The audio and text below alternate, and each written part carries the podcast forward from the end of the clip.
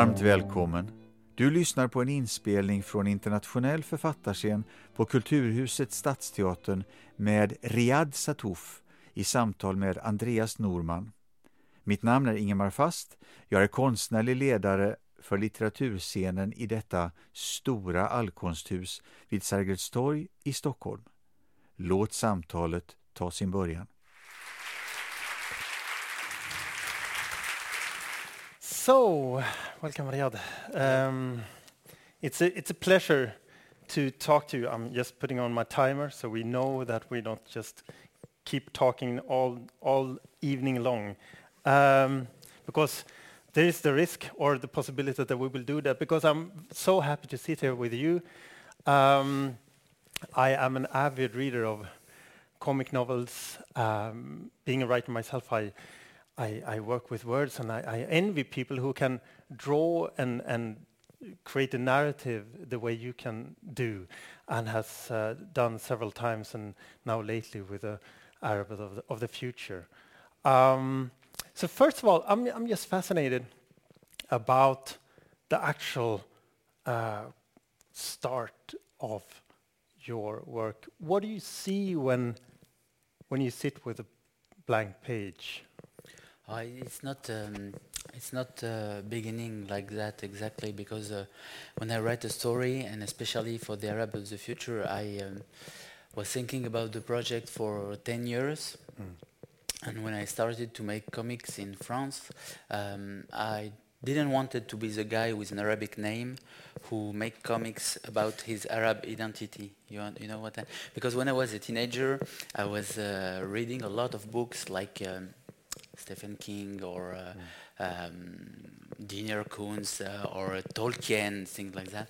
And I, I, I realized that there was the, the guys were always like Dean R. Koontz, Stephen King, or J.R.R. Tolkien, but never Mohammed bin uh, something, you know. Mm-hmm. There is no no Mohammed who write fantasy or things like that. And I was saying myself, oh, I want to make science fiction and fantasy and and mm-hmm. but with my name, it was uh, like uh, so. When I started to make comics, I make a lot. I I've made a lot of comics uh, about other subjects, mm-hmm. and I was thinking about uh, this project for a very long time, and I published um, a lot of books in France before this one. And when I just turned 40, uh, I was thinking that it was a good time to, to tell this story. So yeah, so by 40 you think you have your you, you do the life work of a of a memoir. Uh, but what this made made you decide at exactly that point to to start off this this huge work? Um, it was because uh, in 2011 uh, I had to help a part of my family who was still living in Syria, uh, in Homs, to come in France because I was convinced that the situation will uh, deteriorate and the country will destroy uh, himself. It, it, was a conviction I had at, at, that time. It was the beginning of the first manifestation, Pacific manifestation, and I tried to uh, help those people to come in France. And it was very complicated to obtain them authorization in France for them. Mm. So I was very angry, you know, like, uh, oh, everybody uh, thinks it's so easy to enter in France. Oh, it's very complicated. And I wanted to tell this story, but to tell this story, I had to tell it from the very beginning. So I started the Arab of the Future for this reason. But basically, for the French bureaucracy, you. no, you yeah, it was like uh, I, I, wanted. Yeah, yeah, it was. Uh, it's a long way to, uh, to but get. now, you, you, know, I, am writing the Arab of the Future, and, and, I'm not sure I will talk about that. Mm. But it was my first.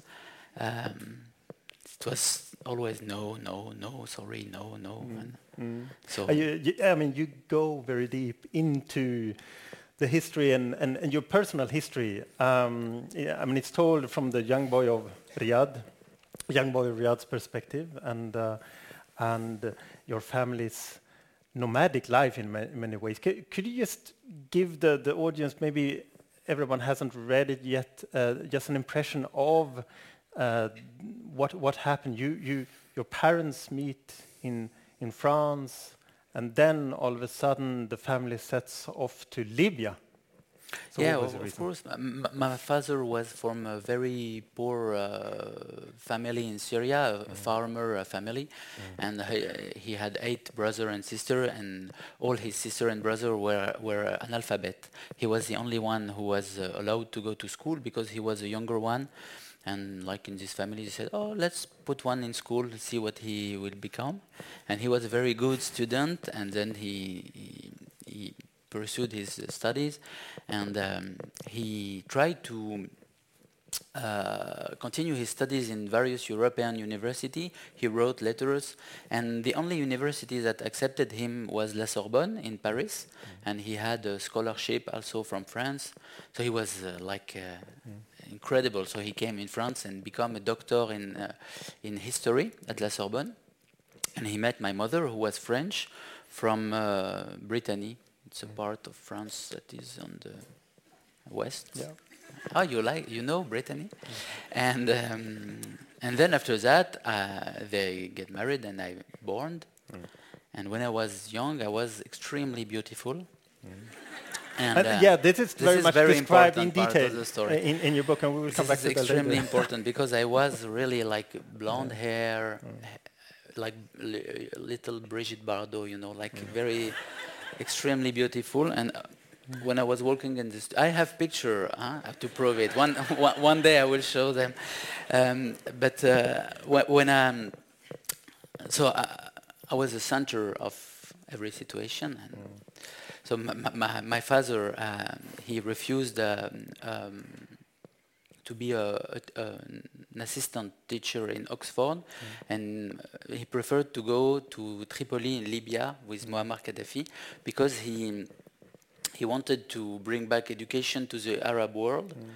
And also, he loved dollars. You know, he wanted to make a lot of money, but and, and he was not so well paid by Gaddafi at that time, but uh, more, I think, than uh, in Oxford. So he he chose this, and we went with him. In first in Libya, then he wanted to go back in his uh, in his country and in his village, and it was in Syria. Yeah, and, and he was also driven by uh, this pan-Arabist uh, ideals, no? Of course, he was. the uh, 80s, he was a, a nationalist. Um, he he was uh, for uh, modernity and uh, education and to make the the people um, leave superstition and religion. But also, he was against democracy. For example, he was really uh, far right Arabic.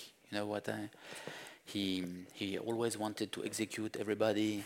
When um, he w- when he was in France and watching TV, and there was François Mitterrand, and he was like, "Look at this man! He uh, he stopped the death penalty. Ah, he's gay!" And he was completely.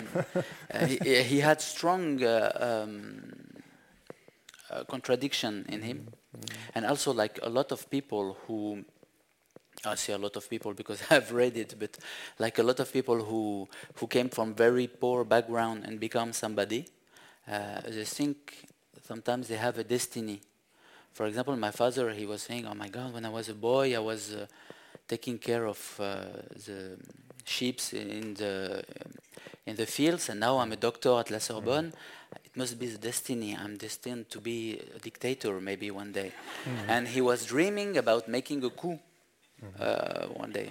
He was always, when I was a child, he always told me this, like, you, you, you have to choose the moment. There is, every man has a good moment. You make a coup, you execute everybody, and now you're the chief. And he was, um, now it's funny when I tell it because I, I've made books with it, and uh, but at that time he really believed this. Um, he had in his uh, in his uh, he had no books no but he had one movie. He had on v- VHS at that time. It was a movie cos- from Costa Gavras called Z. You know that movie? And it, it tells how a coup is made. And uh, uh, in the movie it's a dramatic uh, situation you know like uh, uh, and for him it was like teaching him how to make a coup. You know, he it was good example. He was always uh, watching the movie, and uh, no, he he had problem uh, in, in, in his mind. yeah, but, But- but, it, it is in, in your books. It's it's uh, portrayed and, and told with such uh, tenderness and but also sharp irony and, and No, of course, because I I wanted to to make the reader feel uncomfortable, you know, with, uh, for example, the book. The point of view of the book is a fascination between um, a young boy uh, and his father, who is uh, creepy. And but when you're a child, you think you all that's what say your parents are truths like. Uh, so my, I was admiring my father like uh, every children, and he was uh, racist, and I would say, "Oh yeah, he must be right," and, and, uh, and everything. So I want the reader to feel like I was uh, feeling at that time. So uh, you, you yeah you, you utilize the, the perspective of the child in a very in a very beautiful way uh, where there is um, this naivety and this he's very optimistic uh, the young young Riad. So and he brings with him lessons from his yes, I was optimistic because I was five yeah, or six. yeah, So yeah I wasn't depressed at that time. It it, it changed with. but but for you now, I mean, as a, as a uh, as an adult, what what was it like to to rediscover in a way yourself, or how did you go about uh, remembering the the young boy, Riad? It's uh, I, I was living with this story for many years, uh, of course, all my life. So um, uh, it, it, there is a huge part of this story that the, the most important part is in the fourth volume that is coming next year. Um, you will understand if you read the fourth volume. But uh, it it was um, like telling a story. I was living with it for many years, and I must admit that when the first volume goes out, um, in France it was a very great success uh, almost immediately. And um, I remember uh, one day my publisher called me and told me, "Hey, it's uh, working pretty well. You're invited. Na na na. They want to na." na." And um, I, I I went out from my house. Uh, one day I remember I opened the door and I and I and I felt like I was um, léger. I don't know how to say uh, like uh, liberate, Yeah, liberate, r- r- liberated. r- from something. Like I had a bag for 35, 36 years, and I put it, and people are happy with what there is in the bag. You, you know, it's. Uh, um, so it, it was very one the most wonderful thing that, that happened to me. It's uh, when people read the book and they know my story, they know my family, and they are interested in. It's wonderful. Yeah, because it's also very much a story about the hardships, uh, uh, the harsh realities of, of Riad. I mean, you come to this, uh, especially to this village in, in, in Syria, Termale, uh, and and the, the depiction of school and and the the, the, the, the everyday life in in uh, in the rural area uh, close to Homs, uh, it it's it's brutal in a way. I mean, for example, I mean, you coming back to your blondness. I mean, you you were blonde, and you were uh, taunted as a, as a Jew. Yeah, yes, uh, it's um, it was a very difficult uh, point for me to tell the story because I don't I didn't want it to be uh, dramatic uh, too much. I wanted to stay with something funny, but I, I like to make fun with horrible things. That's true. Um, I think this is the Syrian part of me because uh, all my cousins they love to make fun on horrible things, always. So, and that was like that because I, I was blonde, I was beautiful. I, I, yes. I, I, I was uh, um, from a French mother, and when we arrived in this village, all my cousins were think, telling, calling me Yahudi. That means a Jew. And for my cousins, and at that time in that village and in Syria, uh, there was no nothing more horrible than the Jew and Israel and. Um, it, they, they were like in Star Trek, the Klingons. You know, it's they were living from nobody ha- had never m- uh, met a Jew in his life, and we were playing with toy soldier in plastic. Like they had like uh, um, distorted faces, like with hate. And it was very incredible. Uh, and they were thinking I was a Jew because I was French, and um, I don't know how they knew that, but uh, in their mind it was very clear. All the countries that are friend with America, they are Jew because they are friend with Israel. And if you are friend with uh, Russia, because at that time it was the Cold War, if you are from a country fr- friend with Russia, it's okay. You are. Um, so I was French, so it was like that. It was very. But, quite, but you uh, also brutal you also in a way exaggerated your your belonging to this group. I mean, you you became the way you you describe it in the book in a very humoristic way is that you became the most anti-Semitic in a way to to Yeah, really underline that you. No, no, it's, it's true because uh, I I had uh, integration problem. That, that was uh, the point. Because when I was in Syria, I was uh, my clothes clothes were better than the other children. I was blonde. My, everybody knew that my mother was French, so everybody was thinking that I was a Jew. So they uh, the, the other children had theory on me, like uh, um, I'm a hidden Jew or something like that. Uh, and I had to integrate myself to them to prove them that I was I, I hated Israel more than them.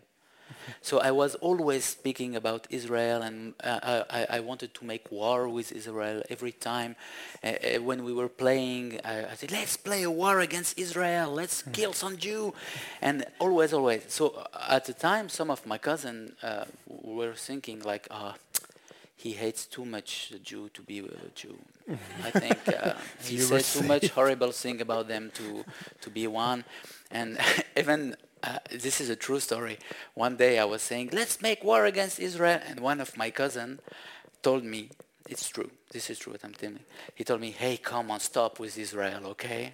I'm tired with the Jew and everything, and they were speaking about that every day. But I, I was, I was. Uh, so at the time, I became integrated. Yeah, but, yeah. but you also connected through other things, as children do. I mean, for example, uh, Conan the Barbarian. I mean, you at the time were Cimmerian, or a relative of Conan in a way. I mean, living in your fantasy world together with other Syrian kids. No, it's true. Uh, sometimes we, my father was renting some uh, movies in uh, in a video club in Homs. Uh, it was a video club. Um, all, all the VHS were copies of copies of copies, and uh, the image was very very bad.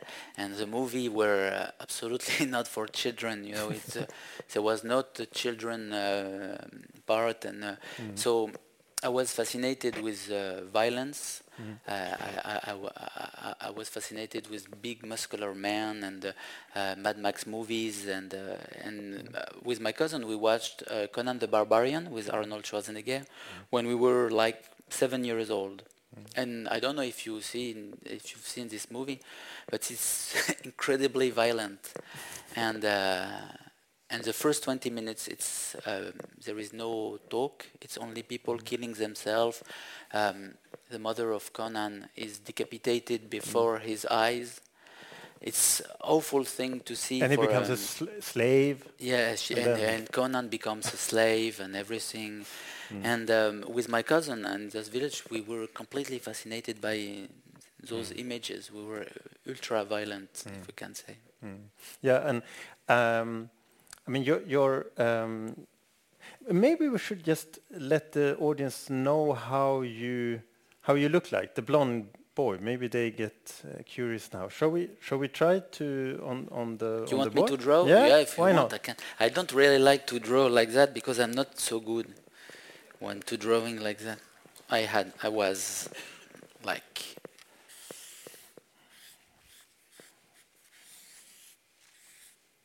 This is the blonde hair.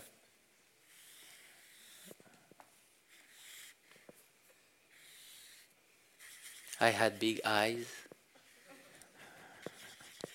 innocent and optimistic eyes, not depressive, like with beautiful uh, little shirt. You see? This is. I was some kind of perfection, you know.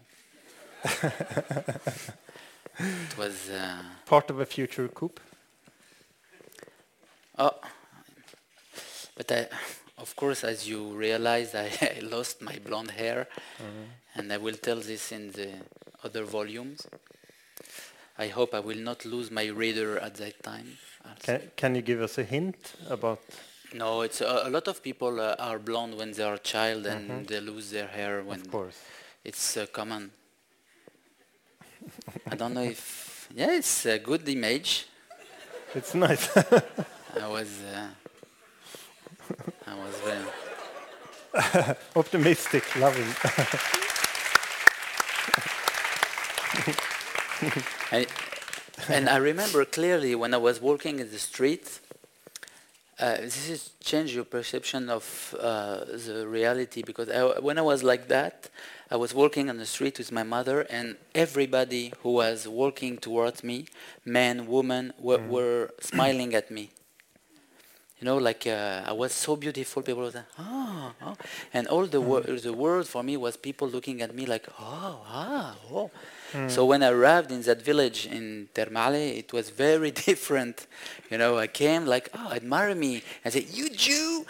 Th- that was uh, th- this. So it was a shock. Um, I had to change the way I uh, I adapt myself.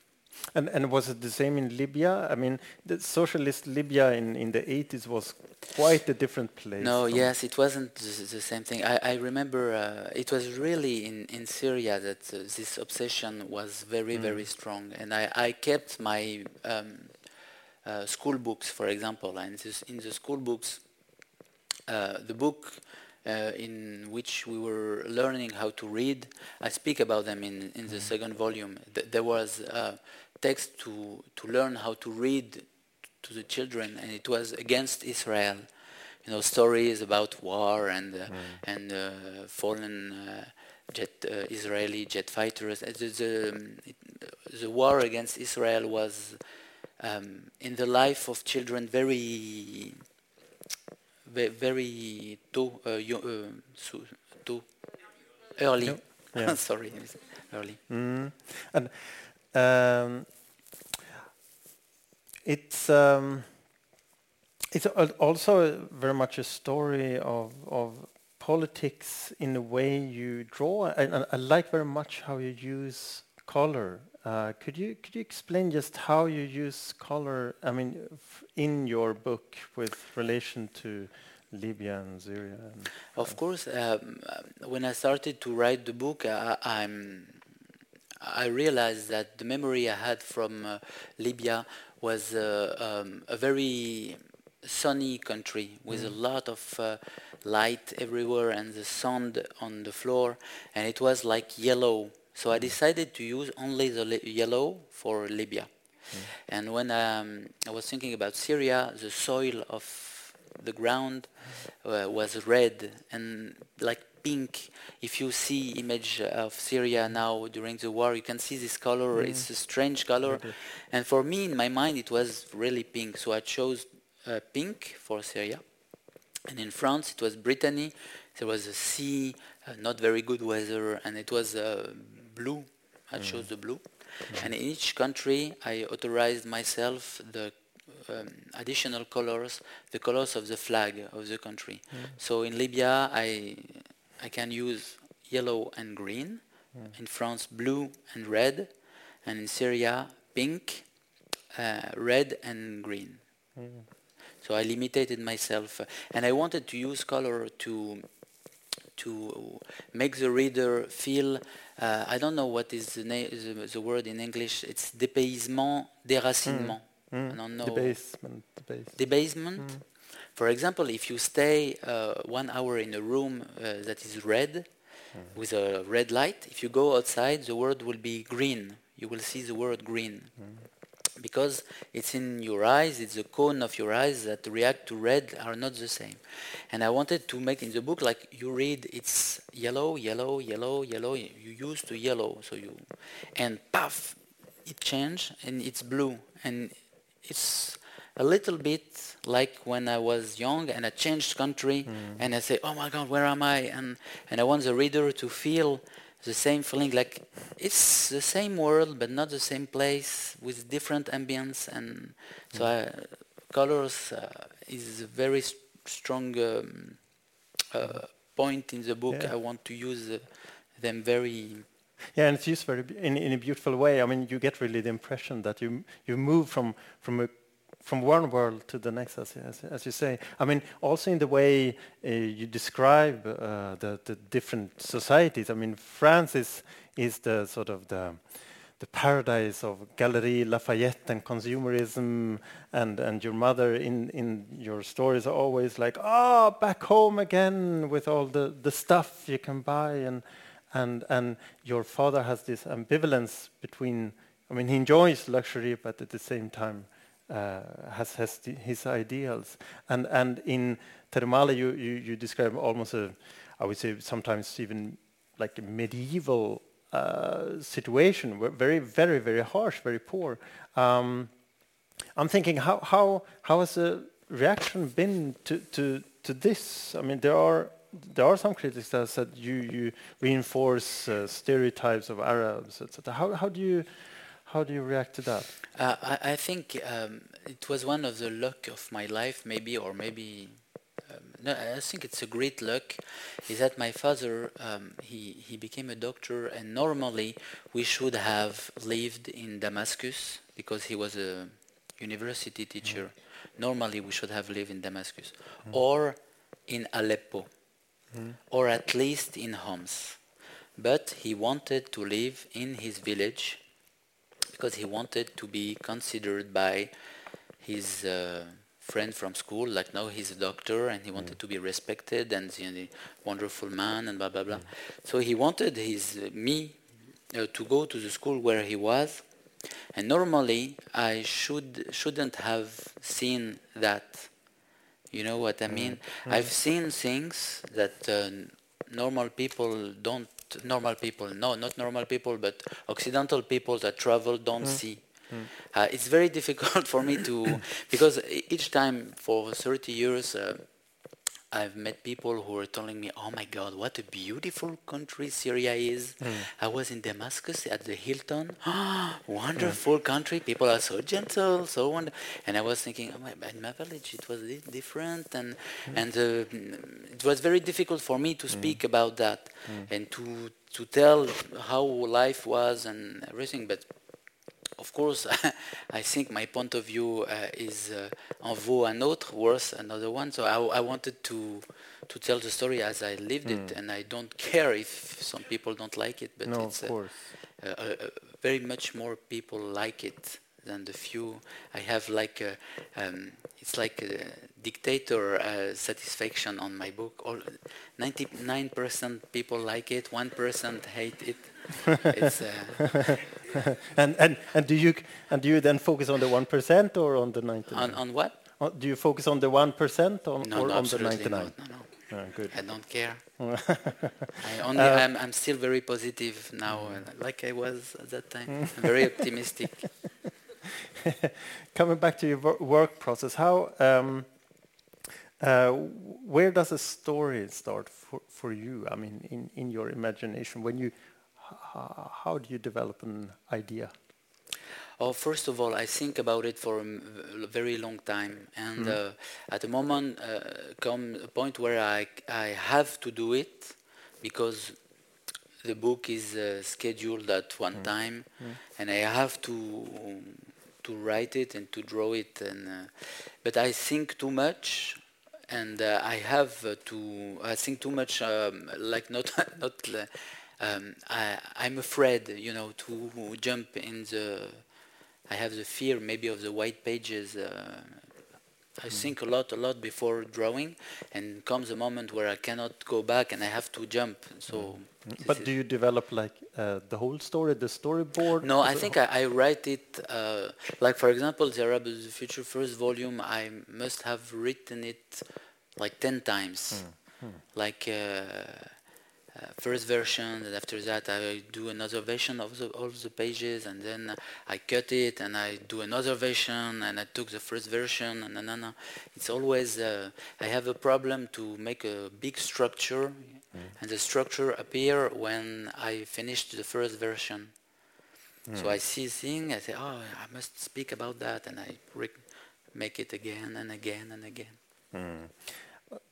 You you um, you mentioned some of your inspirations in in uh, the Arab of, the future, Tintin, for example. Whoa. Yes, it, it, Tintin was very, very important because uh, in my house um, we had no books. My father was a teacher, but he had no books. And um, uh, sorry, that's me. And um, my grandmother was sending me Tintin. I don't know what the Swedish name is. Is Tintin? Tintin. Tintin. and uh, it was incredible for me because uh, it was colors and uh, uh, I understood immediately how to read the pages and uh, but I, I didn't knew how to read the text of course. But um, I, I learned to read with Tintin because it's my mother who learned to me to read French and to write. And um, uh, so I practiced with Tintin. And but I was thinking that Tintin was like uh, the sun or the sky, or it was here f- from all eternity, you know.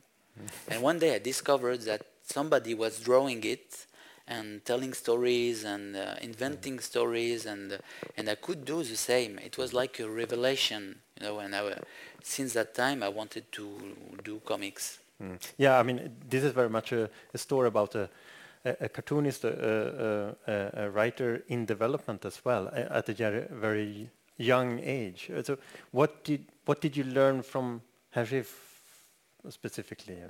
Oh, it's difficult to say what uh, I learned from him, but uh, because uh, he's a great master, a loved master, a hated master because he he was racist in many way.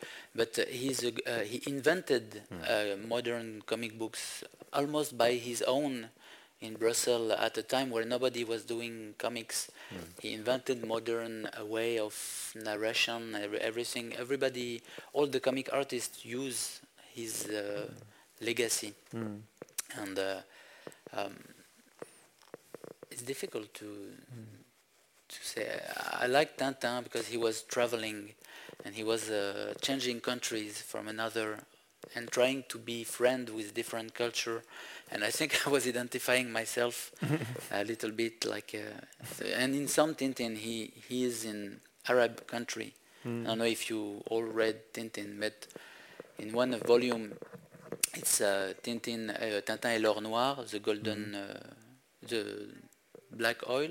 Black, I don't know the title in, in and it's in the Arab world. And the, the text, the Arabic text, are real Arabic text. And my cousin in the village were loving it because it's insults. It's Arabic insults. It's uh, Ibn al-Kalb, Ibn al-Kalb mean uh, uh, son of a dog. It's the most common uh, insult in the village at that time. So they were loving Hergé. And, uh, it, it, it, So you connected through through Tintin. yeah, and all, uh, all my uncle were look like, uh, you know, um, uh, Ben Kalish Ezab, uh, the, the, the Arab in Tintin. They were lo- dressed like that, exactly. Uh, I have picture, I will show them one day. So my cousin were, ah, it's funny, he's in Ter Maaleh, look, it's the same village. And so um, Hergé was uh, very positive uh, in his uh, relation with uh, the other culture, uh, Arabic culture. in the- Which which would uh, be the, your favorite character in in Tintin uh, albums? Uh, I think it's uh, the Captain Haddock. Uh-huh, why? Oh, because he's uh, alcoholic like me. no, and uh, uh, uh, he, he's the coolest uh, character. I think he's the most beloved character uh, because it's uh, he. I love his expression, how they are drawn with. He has a very virile expression. You know, like he's a man. Like uh, he's always taking care of problem, but he's also very weak because he only he wants to drink every time. I love I, I love his character. He's cursing, but and, and confused and, and strong. Yeah. He's he's like a, a character with a, a curse. You're you're. Uh, Mm. He has a curse. Yeah, I love him. Um, I'm, I'm thinking of, of your other work. I mean, this is not cer- certainly not the first uh, work you have, have written. For example, uh, Pascal Brutal. I mean, I'm just thinking of when you say Captain Haddock, I'm thinking of Pascal Brutal, uh, uh, there's somehow this similarity of this macho guy that is. Yes, it's uh, true. It's complicated to explain who is Pascal Brutal because it's not translated in, in Swedish, and I think it could be it might be very difficult. But Pascal Brutal it was a, a, a character I invented ten years ago, who was a kind of um, um, I don't know how to describe him. For example, the United States had Arnold Schwarzenegger. Uh, Belgium had uh, Jean uh, Van Damme, and I created the French muscular guy. It was Pascal Brutal, and it was a guy who was living in the near future, like in a post-apocalyptic future in France, and everything is collapsing, and uh, there are wars and everywhere, and it was a funny comic, but a f- funny post-apocalyptic comic, and um, and at that time. Um, I, I drew four, four volumes of this comics, and uh, it was inspired by Captain Haddock. I realized that it was a guy that is taking care of problem, but he's addicted to sex, and he wants to make sex with everything, like men, women, objects, and he's um, so it was an extreme character. yeah, super macho and doing all kinds of.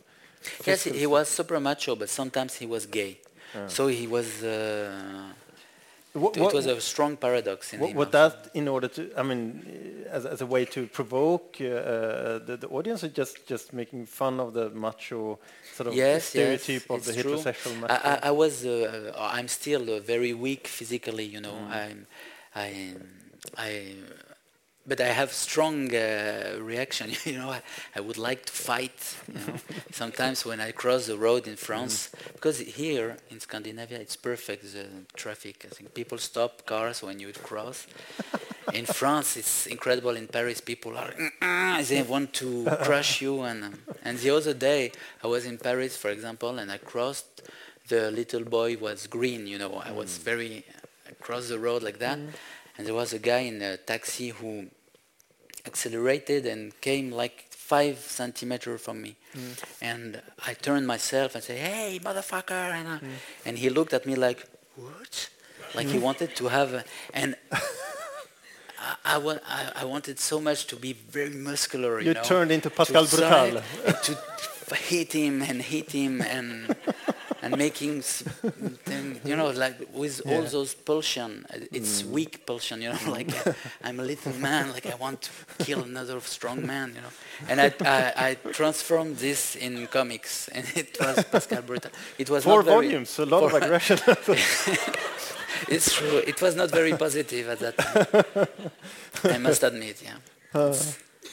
But you are also, um, in, in a very tender, very sweet way, uh, written about the world from a children's perspective, not only in the Arab of the future, but in Esther's notebooks. yes of course yeah, Could, could, you, could you tell us a little bit about Esther and, and Yeah, uh, when I was writing the first volume of the Arab of the Future, I was um, telling, um, traveling back in my memory as a child, and at that time I've met the daughter of a couple of friends of mine that I hadn't seen for a long time, and she was uh, nine years old and the same age I had in my memory when when I was writing my own story, and she was living in Paris and she was very volubile. I don't know. She was speaking a lot, and she started to telling me stories about her school, about the boys, about death penalty, about uh, politics, about uh, everything.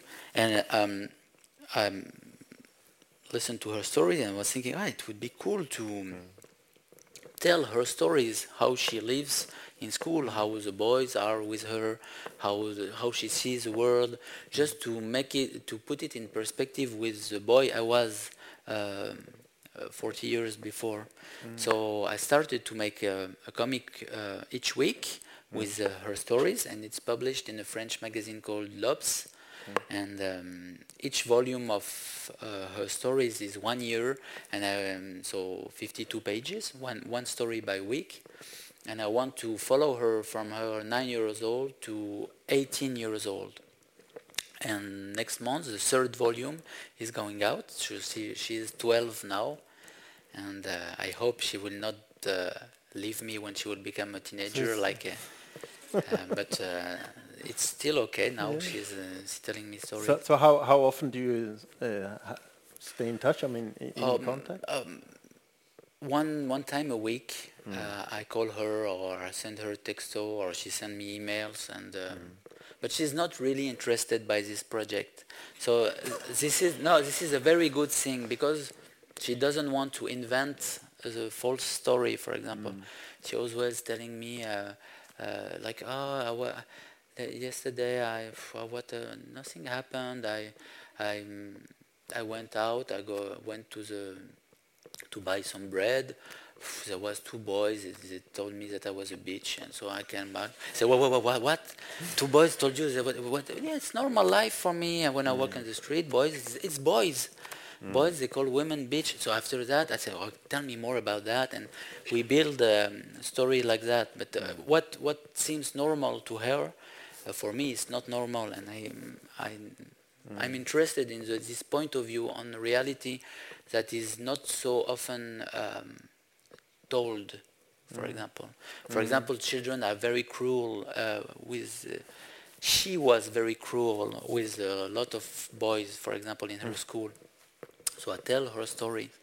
Of course, I change names, I change the faces, I change everything. It's impossible to find her in the reality, but uh, I like the um, taste of re- uh, real childhood. You know, when it's all the emotions are very strong, as positive and negative. Extreme happiness, extreme violence, extreme.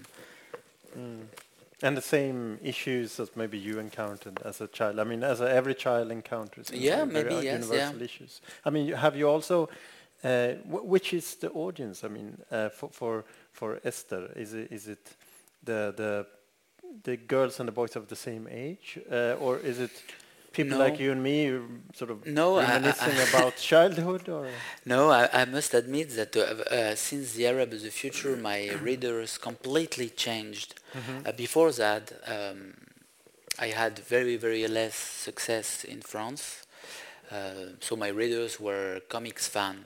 So, sorry, it's uh, single boys, you know, like. Uh, and they always telling me, "Could you draw me your characters naked, the woman and the naked?"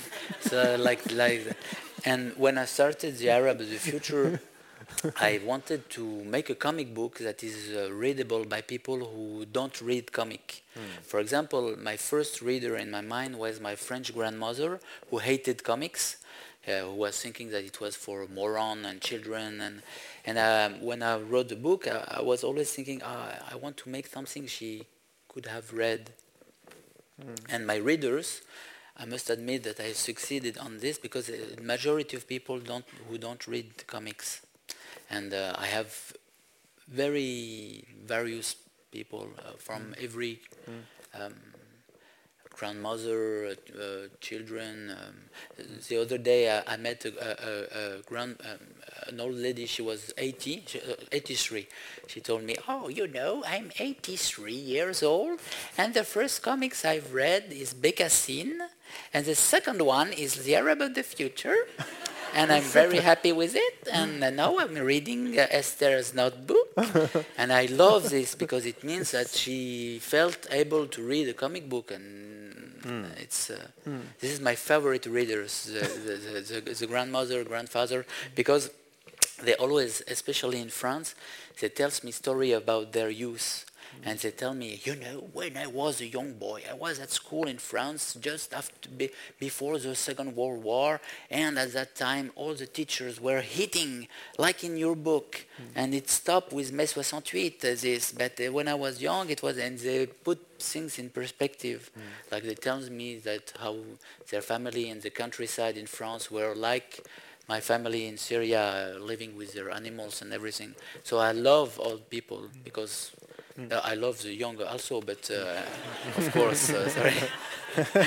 Everyone's But welcome uh, to read. everyone is welcome, huh? But but I, I must admit I, I like when mature people uh, tell me about their experience, and, and when I sign books, I always ask people what they do for the living, and I discover and learn a lot of things. So. Uh, How did your relatives uh, react to the book? I mean, this is a very intimate and sometimes quite tough uh, description of of um, of your childhood of, of Syria, of Fran- France, etc., and your family. How, Uh, how did your family react? Yes, I, I uh, a lot of uh, I had a lot of reaction, and I will tell them in the rest of the book. So I will not tell you. Aha, so that's a spoiler. but, but I can tell you how my mother reacted to the first volume because I told it already, and uh, I must admit, um, just quickly, I've made a movie. My first movie was a big success in France. Then after that, I had a lot of money to make another movie, and it was a huge failure. And after that time, I had no more friend. Uh, Really? Yeah, my phone wasn't ringing. Uh-huh. Um, only my publisher, Guillaume Allary, he's in the room. He was still calling me, so he's doing the comics today.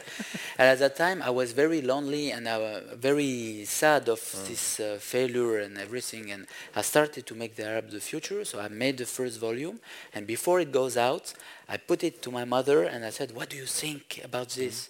So she read it, and she told me, "Hmm, "Not so good, no." No, I don't know. You think it will be it will interest somebody this story? No, I don't know. It's very strange because for her the first volume was a good years. Because the worst year, the, the, the main story is, is what is in the fourth volume. So when the book had a lot of success, my mother was completely like, uh, "My God, they are interested in the story on the first book. What it will be with the fourth fourth volume? Oh my God!" And uh, and now she, of course, she loves it. She she. I changed for the book. I changed the color of her hair.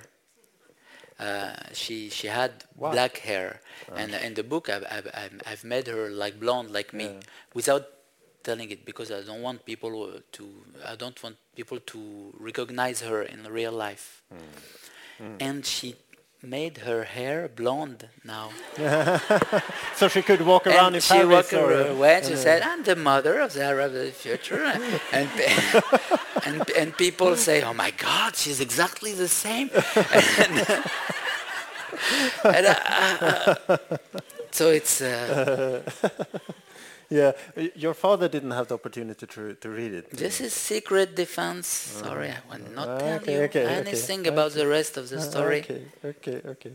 Um, talking about your films, um, uh, I mean, it's quite a different approach, I guess, to to to work with film than than with cartoons. How how how did you come into film and then move on to or Um, I, I studied animation cinema in Hmm. a school in Paris called Les Gobelins.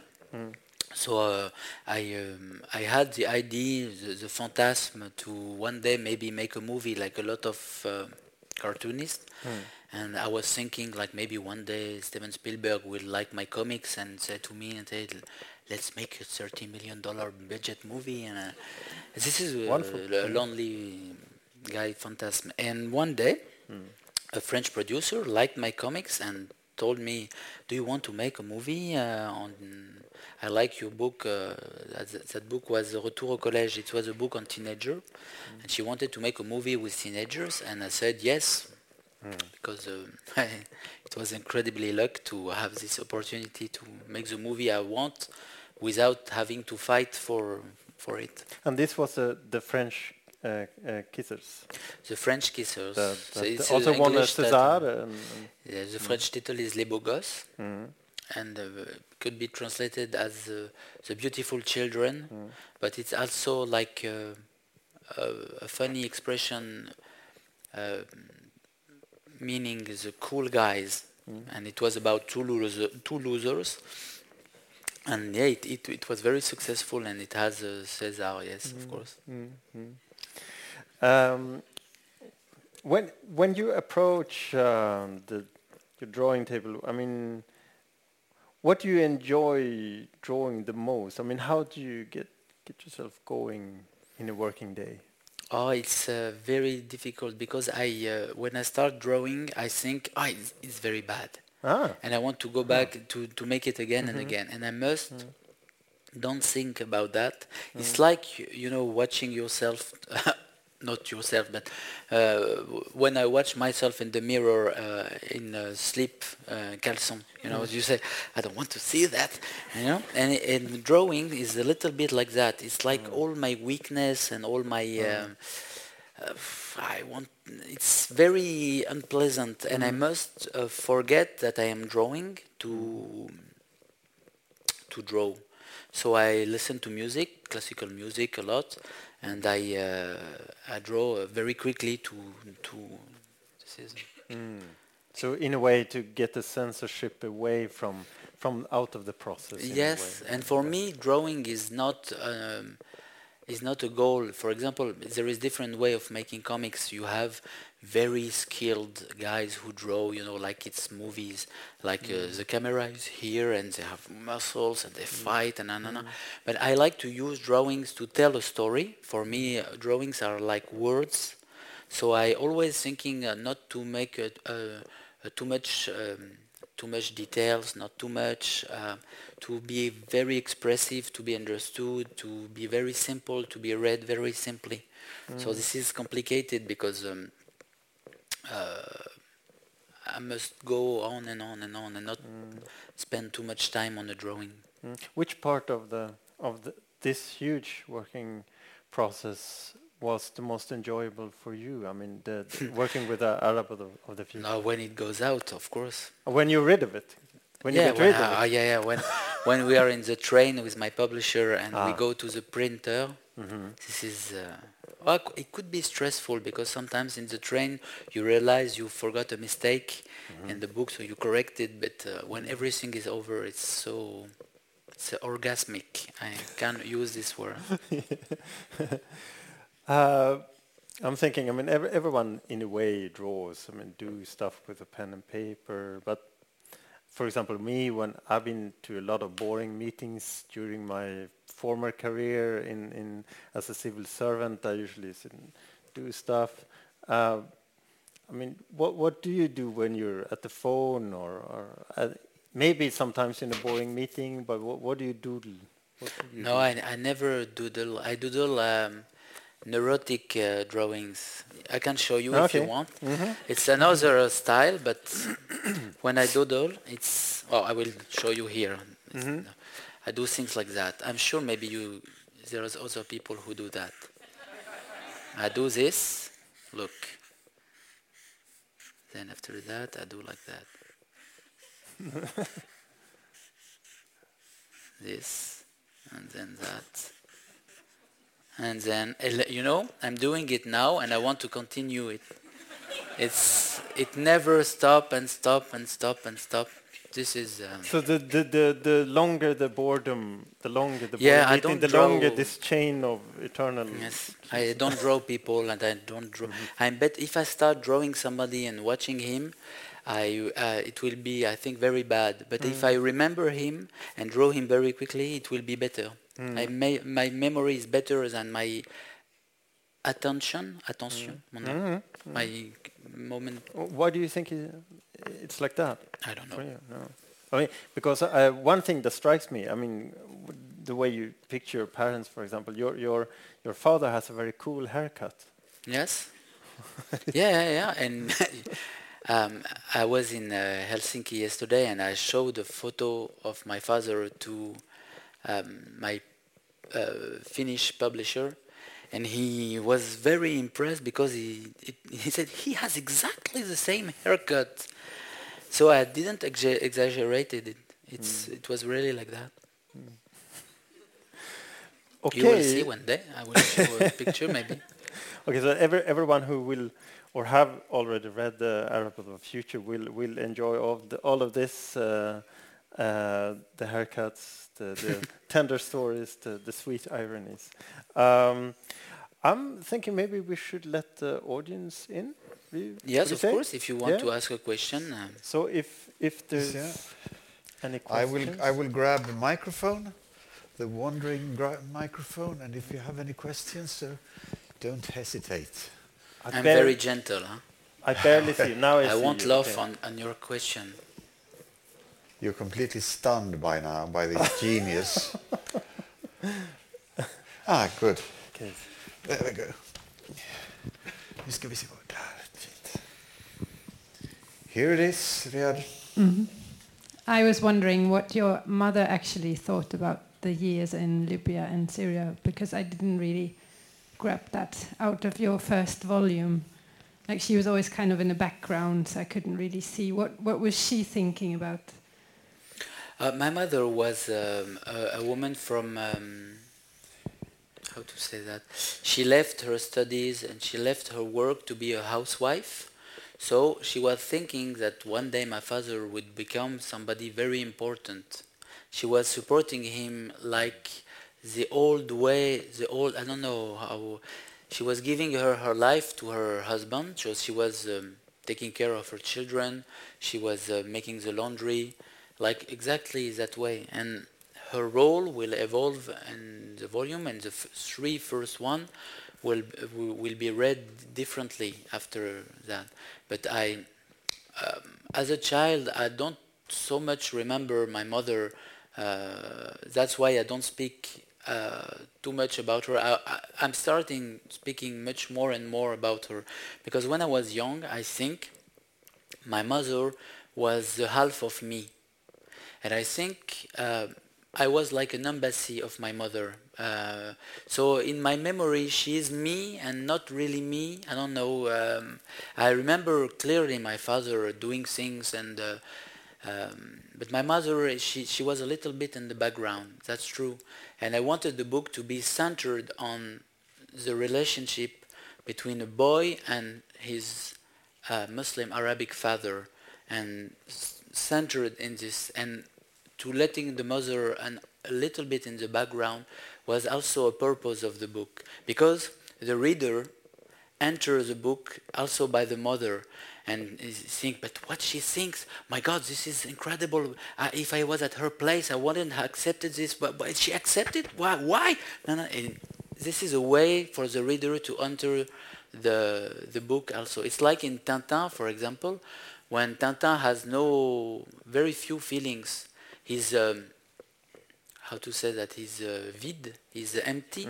So the reader can take his place and so putting the reader in the place of my mother is a part of my secret plan you will see in the rest of the ah, there's a secret plan for number Yes, four. i have a you- lot of secret plans There's a, this is really a cliffhanger, and you leave also uh, the reader in, in the third volume with a, a true cliffhanger. I, I will not spoil. I mean, and if if not every, everyone has written it, uh, but it's uh, it's quite a cliffhanger. Um, uh, yes, maybe. um, Ska vi se. Thank you very much. Um, I was wondering, you, you have an amazing memory. Did you remember all those details and anecdotes? Did you ask your family members to remind you things of?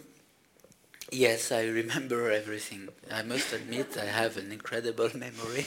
no, no, no. I, uh, it's. I think everybody can remember things because um, I, I start. Maybe you can try yourself. But for example, if I want to go back and remember something, there there is strong events um, that I can use as support to create mem- the memory. For example, my French grandmother, she was always uh, wearing perfume, a very strong perfume that I didn't like, and it's a, a perfume that is uh, still in the perfume shop. So sometimes when I smell it in the street, uh, I remember my grandmother immediately, and um, I remember that she was putting this when we were going to a fancy restaurant in her village, and she was putting a red uh, dress. And I remember after that that she was waiting in the hall of her house, and the hall of her house there was uh, carrelage on the floor like that, and memory comes like that, and um, it's a reconstruction of. Uh, this is my so I use this to to Yeah, it's, it, it, it is fascinating to, to how much you can remember by just picking up a very specific detail like that and, and then building this mosaic uh, of, of uh, where you reminisce yourself into your own history, like in archaeology or something. Yes, a little bit like that. I, I've met uh, uh, among my readers. I've met uh, uh, psychi- psychiatrists, and I asked them, uh, "Is it possible to remember?" And, uh, and one guy told me, "No, it's impossible. Everything is." Reconstructed by the mind it's impossible to remember.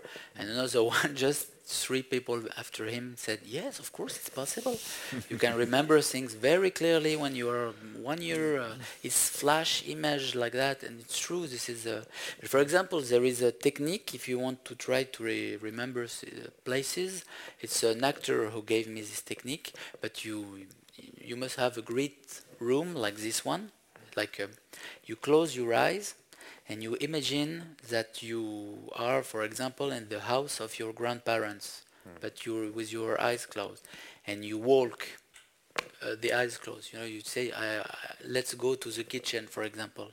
You know, understand me? Mm-hmm. And if you do this, hmm. memory will come back, but with the moving. You will remember exactly the place, exactly the, it, it works. But it's supposed to have a big room because if you have walls, you tap on the uh, and on something like that. And No, then the, it works the really. real room will. Yeah, It I'm- works I'm, really. I'm thinking also maybe also drawing. As a, as- I mean, it's a physical process in a way that maybe words are not uh, writing words or not. Um, for example, the, your house, the, the house in Ter Maaleh. Uh, could could you write it, draw it? Yeah, think? of course I can draw it. If you, it's very. I remember it perfectly. Where is the pen? Oh, Oh, where's the pen? see. Over there. It was a very very big house with two family in it, mine and my cousins. It was like that. I remember it perfectly.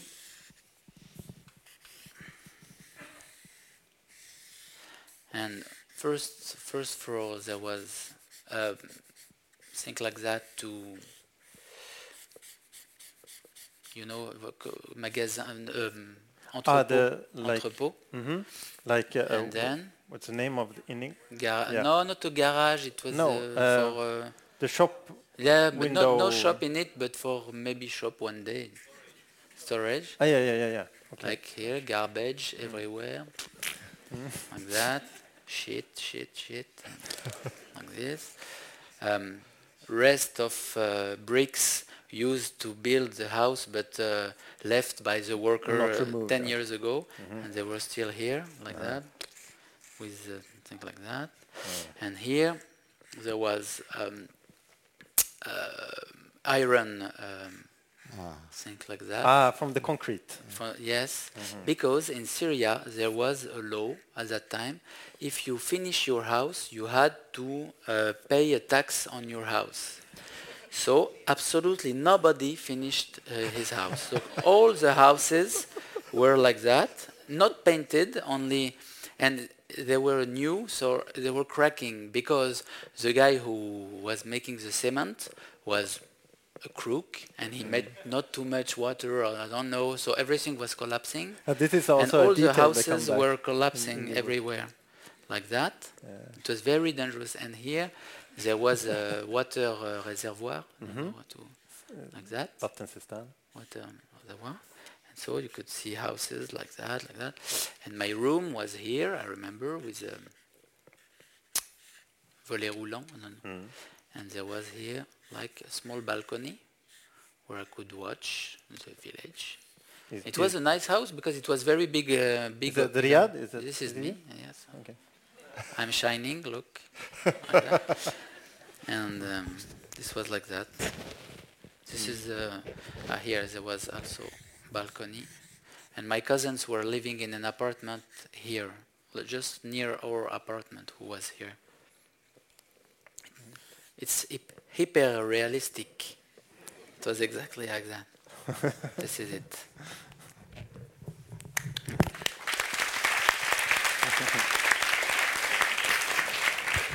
Let's have one last question, please. Yes. Um, hi. Um, also, I'm here. Should I stand up? Yeah. Okay. please. Um, I'm also Syrian, and I just want to thank you for writing this book because I I can definitely relate to many things that you have written, and it was emotional for me. I was crying sometimes, It's a secret, though.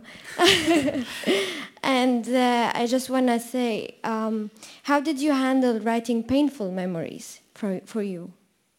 Oh, it, it was. Thank you for your testimony because uh, some often uh, I have sometimes Syrian who, who I'm very happy with your what you say. Um, it's it's very it's quite difficult to tell a painful memory. I must admit. Yes, it's. Uh, but uh, when I published the first volume, as I told you, I, I felt liber uh, liberation, and so I, I, I tell painful memory, memory, and I liberate myself from them. So it's also very positive, and uh, and what is very good is that I have a lot of readers. yeah, so it's very cool to know that they will share with me this uh, story and uh, they will understand things and uh, um, so um, this is very um, I like to do it even if it's painful sometimes Okay. So Thank word, words and pictures. Thank you. thank you Put put, your memories, turn your memories into a story that can be shared, and in a way puts puts them outside yourself in a way. Then. Yes, I think it's uh, it's it's uh, the they become comics, and this is the thing that I love the most on earth is comics. I I have a strong passion for for for for this. Uh, uh, form of expression, and uh, I, am okay for giving it all my life uh, and my most uh, intimate and painful memory or happy memory and everything, because this is the most powerful for me.